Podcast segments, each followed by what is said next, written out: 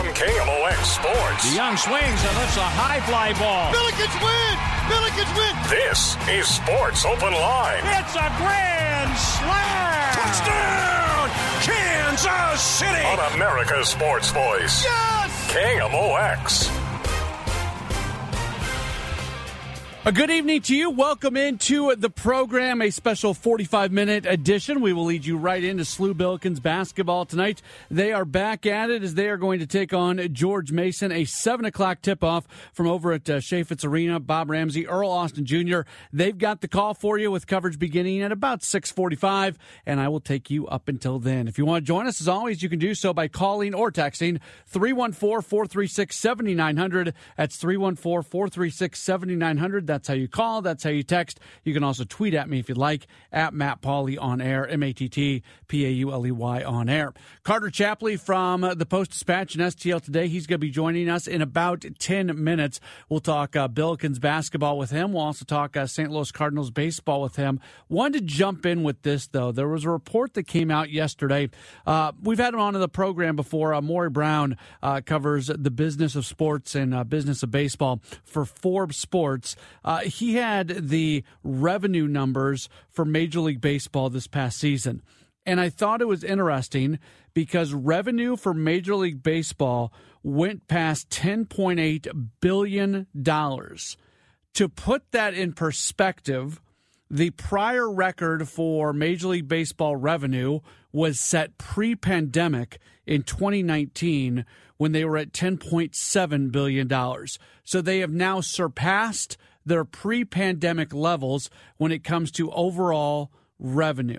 Now, there's inflation and those other things going on, so it's hard to completely understand those numbers, whether or not truly the revenue is more than it was before. But the bottom line is they're doing all right.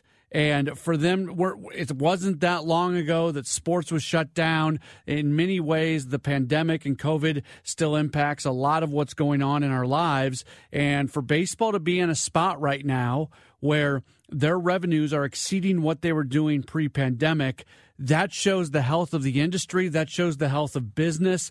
And that also gives you an idea of why we've seen some of the spending across baseball that we've seen this year, whether it's the Phillies, whether it's the Mets, who the Padres, all these teams that have gone out and signed players and, and these long term deals where we're talking 300 million total value contracts that can be connected to this. And coming up, I mean, think where we were at a year ago where the lockout was going on and the owners are, are, trying to tell you that they're the money's not there and the players are trying to tell you that the money is there and everybody's trying to say something that kind of fits their narrative. Well to quote jay-z the men lie women lie numbers don't.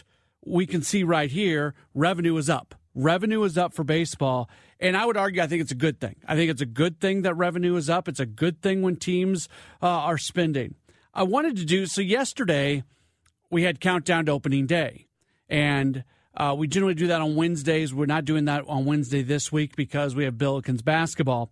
I'll kind of open up the curtain for you a little bit that show is largely put together before it airs. We could do lots of interviews, things like that.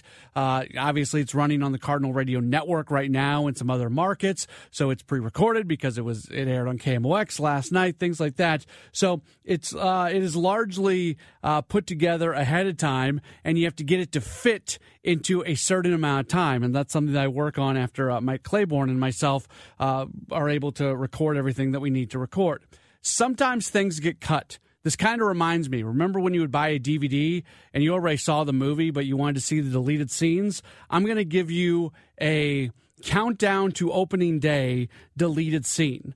This is something that did not make it into countdown to opening day yesterday, but I thought it fit really well with what I'm talking about here, where we're discussing the revenue numbers for Major League Baseball. Uh, Mike Claiborne and I, myself were having a discussion about Carlos Correa because he agrees with the Minnesota Twins after the whole saga, starting with the Giants and then going to the Mets, and Correa ends up going back uh, to the Twins. And we were talking about the different teams that do and different teams that do not compete across Major League Baseball. And I didn't want to just leave this conversation on the cutting room floor. So I'll play it for you now. Uh, this was myself and Claibs uh, discussing some of the financial implications of what's going on right now across Major League Baseball. I feel like in baseball, there's a pretty clear line between teams that want to compete, want to win, and mm-hmm. have that commitment, and the teams that don't. And I probably would have put the Twins in the teams that don't category. Really? Yeah, I, I kind of like their direction though. I mean, they, they're they're not fancy, but they do a lot of little things well. I mean, they're they're kind of like that team that's in transition from really committing as far as their young prospects are concerned and then trying to find a veteran here or there to make them more relevant within their division. Now, can they win that division? I don't know, but I think they can make it interesting. It's a weird division. And in the NL Central, you have a team like the Cardinals that are going to go try to win every year. In the AL Central, you got teams that do weird things. You got yes. teams that sometimes try to win but don't know how to. I think the White Sox are a great example they were all in, but they didn't make good decisions. Yeah, they, and then the next thing they knew, they had a collection of players and not a team. Right. And so, I, I don't think they're going to be in the hunt. Um, Cleveland always overachieves. Yeah, yeah. What what Francona was able to do with them, but I don't know how long you can maintain that. Although they have a lot of good young arms over there, so they might be around for a bit. Um, who else jumps out at you in that division? Yeah, in that division. I don't think Kansas City is going to be very Kansas good. Kansas City won't be very good at no. all. No. So I, to me, it comes down to Cleveland, Chicago, and now all of a sudden the Correa goes back to Minnesota. I look See, at him I and think, say, yeah, they, he makes them relevant yeah. now. And if they can keep him healthy with the other players that they've developed, they might be a team that could slip in because that that division isn't one that I would call dominant. You know, it's not like being in the uh, National League East where all those teams are really, really good. Um, but in their case, they can be good enough to win that division because Cleveland, although they won the division that last year, didn't really have a big footprint. But because they are like Minnesota, they've got a lot of young arms and they've got some young players that are starting to really take that next step. You know, maybe it comes down to the manager and being able to get the most out of those guys and staying healthy. If Rob Manfred has his way, the future of baseball is going to look different in terms of not so much a National League, American League differential. Yeah. There's going to be more pods. There might be four team pods all across and, uh, and, and things like that. And in many ways, that makes maybe a little bit more sense if you take a step back, just because there's less of an opportunity for there to be a division like the NL East with so many really good teams, and one of those teams probably is not going to make it in the playoffs. Yeah, no, that's a good point. Um, we are trending toward a realignment. Yeah. Uh, and maybe it happens after they announce the expansion teams. Uh, but I, I, I kind of see where you're going with this, and it's unfortunate because it might be the end of what we knew as the National and American League, because they don't have presidents anymore, um, and the two styles are starting to come closer together now that we both have the DH. So it, it might have a different look, and, and but I don't think we'll see it in full swing until expansion takes place, and that may be two years from now, maybe three. It sounds like Nashville's coming closer to getting their situation squared away. Um, they just added Don Mattingly to the group. I think. No, I he's uh, he would be part of the group. Okay. Yeah, uh, but he's going to be bench coach up in uh, Toronto this year. So we'll see what happens on that front, um, and what Mattingly's role would be with that new organization will be interesting. I, I know. Uh, there's a guy named Mike Shildt sitting out there that might be good for that situation. I mean, there's going to be some people that are, that that organization might be as good of an expansion situation as we've seen in a long time. Not that we see expansion a great deal, but I think they might hit the ground running. And people need to understand when it comes to expansion, there's a couple things going on. First off, Major League Baseball has to get the Oakland and Tampa situation figured mm-hmm. out. They're not going to expand until they figure out where those two teams are going to be long term. But owners want expansion because of the expansion fee, the billion dollars yeah. or whatever it is, and then all that money will get dispersed to all the other owners. It is a major windfall once those expansion teams come in. There's no doubt. It's probably the biggest income an, an owner can receive other than the TV money, as far as that one lump sum payment of uh, of an expansion fee. Now, the on the other side of that coin, do you, do you have to divvy up your TV money more, or does the TV money expand as well with two teams? I mean, I don't know how that works with regard to, you know, am I sharing it with twenty nine other guys, or are they going to give us you know, what would compensate for two more teams as far as TV is concerned. So. Well, Manfred wanted one more team in the playoffs than they actually got when they expanded. That was a that was yeah. a compromise. So we know what Manfred wants, and it's it's. I hate to say this, it's not going to be that long until another CBA negotiation. So you know, Manfred and the owners are going to go into that negotiation trying to push for an even more expanded uh, playoff. What will be interesting with that is who will be sitting at the table, because they just extended Tony Clark. I'm not sure what Manfred's contractual situation looks like. Will he be around for the next round of negotiations? But you you you make a good point. We all see what's on the drawing board already, and we just signed a deal last year. So everybody's now starting to look ahead to say, okay, well, that we're going to need money. That we're going to get money there. We're going to want more here, and it'll be it'll be something fun to watch because it'll all be about money. Then it won't be about rule changes. It won't be about what the players need from a uh, a union perspective. It's about how do we divvy up the money and where do we get ours at.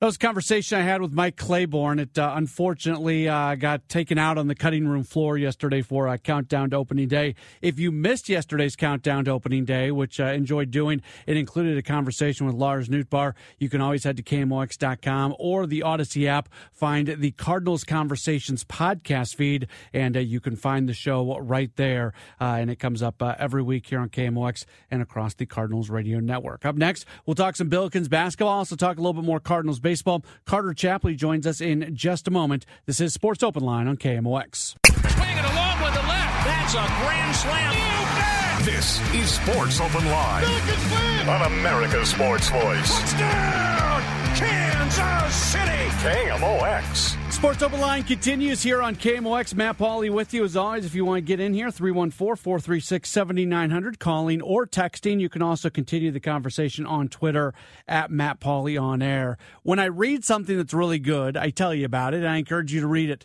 Uh, there is something that just posted at STLtoday.com today from Derrick Goold. He went out to uh, California to uh, talk with Cardinals third baseman Nolan Arenado. And uh, it was really well done. I encourage you to read it. Uh, I would also say this, and growing up in St. Louis, I didn't realize this until I went away. It is a very cool thing that the Post Dispatch and STL today values their Cardinals coverage enough to send Derrick to California to have that conversation with Nolan Arenado. That's not happening in most markets the vast majority of newspapers are not sending their baseball beat writer in the middle of the season or in the middle of the offseason halfway across the country to have a conversation. I came here from Milwaukee where the big newspaper in Milwaukee, the Milwaukee Journal Sentinel, they didn't send a single person to the winter meetings. Like this isn't normal. This does in Milwaukee. They don't have a beat writer covering the Brewers for the Athletic, and we have Katie Woo who does such a, a, a fantastic job with her coverage appreciate the stories that are being told and the access that you're being given because it's not like that in most cities. So after I give you my plug for uh, STL today and the Post Dispatch, let's bring in a guy who is part of the team over there. Uh, he does cover the Cardinals and also part of STL Pinch Hits. Uh, also does a lot of stuff uh, Billikens related, uh, more kind of on his own and on his Twitter account. Uh, you can certainly uh, follow him on Twitter at Chapley Media. It is Carter Chapley. Carter, always appreciate you taking some time for us. How are you? I am excellent. I'm looking forward to this Billiken game tonight. It's going to be a good one. I'm, I'm expecting and I'm always uh, happy to talk SLU hoops. Yeah, and we've got uh, the game for you. Our coverage is going to begin just in a, a little bit, uh, just after 6:45 with Bob Ramsey and uh, Earl Austin Jr. As uh, tonight, uh, I'm I, they're coming off what I thought was maybe their best played game of the year. Certainly one of maybe the top three uh, with that 78 55 win against St. Bonaventure. Carter, I know you don't take too much out of one game, but does it feel like that could have been a moment where this team starts to kind of play to the level that we were expecting them to play to this year? Well, that's a that's a really good way of putting it. In that it's the getting back to the way we were expecting them to, right? Like a get right game has to come. That's kind of what that was against St. Bonaventure the other night. St. Bonaventure in a bit of a down year, but an extremely well coached team with Mark Schmidt at the helm up there in uh, Western New York. But it's I always like to say like winning streaks have to start somewhere. Like the get right has to start somewhere, and that's a place where that kind of performance can really start. You can build from that kind of thing. We saw them do some different things in terms of sets they would run.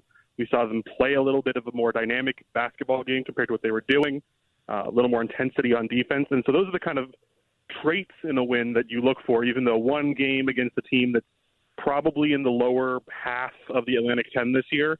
Um, you try not to take too much out of it, you're right, but that's all the positive markers were there. So now you do it again tonight against George Mason, and you see if you can, you know, win win one last time, win one this time. The next one, it's a winning streak. Do they have to fight through a little bit of a letdown coming out of non-conference, where they built that non-conference schedule to put themselves in position to make it to the NCAA tournament without winning the A10 tournament. The opposite of that happened. With that coming to an end, do you feel like maybe it takes a moment or so for them to really reset and realize the way to get to the tournament, the way to get to your goals is a little bit different than what you thought at the beginning of the season?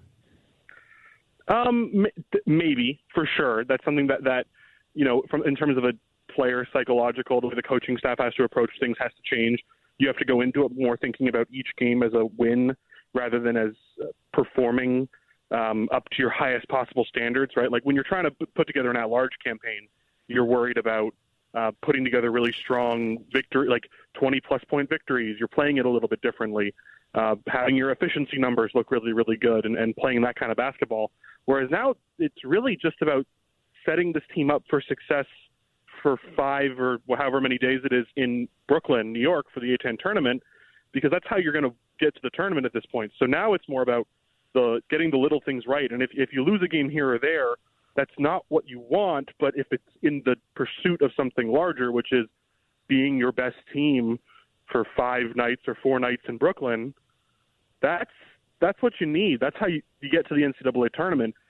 That might change the way we see minutes get distributed. We saw Larry Hughes Jr., which I mean, great to see a Larry Hughes back in, in SLU Blue in Midtown. Let me tell you. But uh, you know, he got a couple of minutes the other night. You know, he's now getting double digits, and he's looking really, really good. And if you can have another guy who can come in and play quality minutes for you, that takes a lot of pressure off a guy like Yuri Collins, who might need to sit for you know 60 seconds over the course of a basketball game in late March. One player not participating anymore is Fred Thatch Jr. His career comes to an end with an injury. How much does that hurt this team, and and how much pressure is it to kind of find guys who haven't been big contributors to find them a little bit more minutes in his place? I mean, losing Fred is a basketball loss. That that's easy to quantify in terms of the way he plays defense. He leads the team in plus minus. He has been since he's been here going on five years ago now. He has been the rock of this team defensively in a, in a lot of ways. Uh, but what he you lose from him is his intensity, his attitude, the way he plays the game, the way he carries his teammates. That's hard to replace, and I, I don't think it can be put on any one guy to try and replace him like that. It's it's a it's a task too large for any one person, especially this late in the year. Uh, fortunately, you still have him on the bench. Fortunately, he's still around the program to help out in that kind of regard. But it's an opportunity to get guys some extra minutes, that's for sure. Um, right now, it doesn't appear immediately obvious that there's any one guy who can step in and replace him, particularly defensively. Uh, he just does too many things. Like if some might recall last year when the Billikens went to George Mason and won there in double overtime, he had to play the center position and guard Josh Oduro, who's a you know George Mason's first team all conference center and locked him down in double overtime. Like that's the kind of defensive presence he brings. You're not going to replace that. But you know, his career is over at SLU. But the one thing, you know, me and uh, you guys are going to hear from him later. Bob Ramsey, we're talking about before the last game, is he is the, in the life story of Fred Thatch Jr. Being a SLU basketball player will be a footnote in the great career accomplishments that he has as a professional and as a human being. So I'm not too worried about him. What's the attitude been like for fans that you talk to, whether it's just on Twitter or Twitter Spaces, wherever you, you interact a lot with SLU Billikens fans? What what have you noticed? How would you describe that fan base right now? Disappointed is the only way you can possibly characterize the the fan base at this point. Disappointed. I mean, it's it's an undoubtedly disappointing season thus far. I mean, they've set themselves up. This was supposed to be the proof of concept year. This was supposed to be the year that you look to this program and go, okay, they're they're not, you know, they're not so and so. They're not Gonzaga. They're not um, insert other Big East kind of mid-major-ish program, but you can see how they get there. You can see how this team can be successful enough and recruit the right players and play the right basketball to over the next 10 years become that kind of program. And it didn't happen. It really and it didn't happen to the tune of like losses to programs that you shouldn't be losing to any year, let alone in your in your peak year.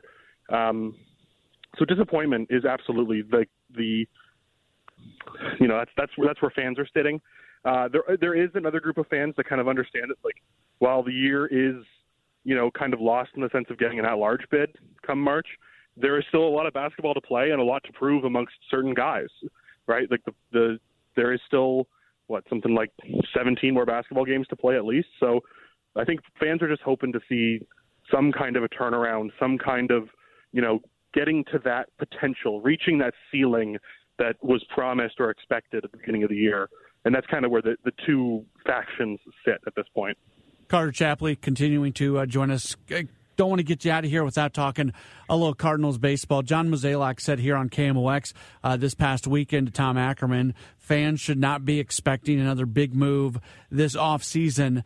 There's a lot of ways to take that, and there's a lot of reasons. Like, know, he, he specifically mentioned making sure that doors weren't closed for some younger players, whether it's, you know, this this year or, or, moving forward. They don't want to do things that stop the development and, and, stop the opportunities for younger players. But what is your general takeaway from the idea that the big moves for the Cardinals for at least the offseason uh, seemingly likely done? Well, I'd love to, if, if I could have asked him, I would have loved to ask, what do you describe as a big move? Right? Because, like, perhaps a big move, like a big move by his standards, because they've done it before, is Nolan Arenado and Paul Goldschmidt and Willson Contreras that's a big move. That's a really big move. Are there moves that are, you know, maybe not big by that standard, but impactful to this team? Getting a, you know, impactful starting pitcher, getting a this, getting a that that maybe by his standards aren't big, but are still helpful to this pro to this program. Listen to me talking about pro, team like it's a program to this club. Um, is is that is, you know are there moves that are coming that aren't big by his standards? Maybe I mean that might be what he's saying. But I mean, if let's pretend that's not the case. Let's pretend that he, what he's saying is that like anything major is done in terms of like okay, going to trade with the Marlins for a Pablo Lopez or something like that. Like that's not going to happen. That would be rightfully disappointing from the fan base. This is a front office that came out and said, what was it, three months ago? We're going to spend. Payroll is going up. We have to not just compete with the NL Central. We have to compete with the rest of the National League to win a playoff series. I mean, uh, they no one made them say that, and they did. And then now I understand like there's lots of rational reasons why you go, well, we didn't do that because we tried to do X, Y, and Z and it didn't work. And spending money just to spend money is a waste of time. I, I would agree with that. Just going out and spending cash on someone just to say it's a big move because it's a lot of money is not a great idea. But that doesn't mean fans shouldn't be disappointed when you come to them and say, we did literally one thing this offseason after saying we're going to do a lot more there are a lot of questions to be answered, and that's that's what scares me about the club. It feels like in many ways there's more questions than answers. You look in the outfield, there's really nobody out there with a multi-year track record. Uh, you look on the infield even, and there's not a whole lot of track records on the middle infield. Obviously, there is. You look at first, third, and catcher, and you kind of know what you're going to get. And then there's a lot of question marks everywhere else. If those questions are answered in a good way, which is possible they they are a really good offensive club and they stand up to a lot of these other teams in the National League. But at the same time, if if those questions go in the wrong way, if a Tyler O'Neill has a repeat season, if a Lars Nootbaar can't replicate his second half, if a Brendan Donovan can't repeat what he did last year, uh, this team may not be able to compete. And it, it, that's the thing that for me, I don't even know what I'm trying to ask you, but the bottom line is here that for John Mozeliak, that's the challenge here because these things could really work out in a good way or they could work out in a bad way. And you don't want to stop people from having opportunities, but you also want to have some redundancy and some protection in there. Yeah, I mean, absolutely. What, what you're asking this team to do is to have career years out of all the guys you're hoping to have career years out of, right? Getting lead, getting career averages out of Nolan Arenado and Paul Goldschmidt and and uh, Willson Contreras and and at this point I'd put Tommy Edman in the okay. track record category because like that's kind of like, he he's now done what he's done for a couple of years now. We kind of know what that is. Uh, could he have a big breakout year? Sure, but like let's pretend he ha- he doesn't, and it's just his league average, which is still a really, I mean, Gold Glove winning infielder, you know, high like top half of the league, middle infielder probably. Um, so let's so let, we kind of know what we got there, but otherwise, you're asking a lot of guys who have not had repeat success to have repeat success to compete with the rest of the league, and I'm, I mean, like the law of averages suggests one of those guys does it again or gets back to form, right? One of Lars Nootbaar, Dylan Carlson, um, uh, T- Tyler O'Neill, uh, Brendan Donovan, Jordan Walker, who if you know if he's the guy who comes up and makes the, the the stand, you know, one of those guys is bound to have a repeat year. You need all of them to to be competitive, not just in the NL Central, but the entirety of the National League. And Carter Chapley joining us here on Sports Open Line here on KMOX. Got to. Uh, we got SLU Billikens basketball coming up uh, here in just a moment or so. Do want to uh, remind you follow Carter on Twitter at Chapley Media. Read him uh, in the Post Dispatch and STL today. One more break. We'll come back. We'll wrap things up and get you to Billikens basketball. This is Sports Open Line on KMOX. That's a grand slam. This is Sports Open Line on America's Sports Voice. Touchdown, Kansas City. KMOX. About a minute to go in this edition of Sports Open Line here on KMOX. We've got Billikens basketball on the way next as uh, they are in action this evening, trying to stay above 500 in A10 play. They'll take on George Mason. They're coming off one of their uh, most well played games of the year. They knocked off uh, St. Bonaventure this past weekend, winning that game 78 55. They'll really try to uh, recreate that effort tonight as they take on George Mason. Bob Ramsey, Earl Austin Jr., they've got the call of the game in just a few minutes here on at KMOX. Do want to mention the Blues before we get out of here for the day. They get a nice win yesterday, knocking off Calgary by a 4 3 score. Robert Thomas scoring the winning goal in uh, OT just 28 seconds in. It looked like uh, he had maybe given them a win late uh, in regulation, but then a goal was waved off because of an offsides call. So uh, he eventually scored the game winner in overtime. And the Blues are playing some pretty good hockey right now. They've won four or five. They'll play Calgary for a second straight game coming up tomorrow night at the. Enterprise Center. That's going to do it for this edition of Sports Open Line. Thanks so much for being tuned in, and uh, we will talk to you again tomorrow right here on KMOX.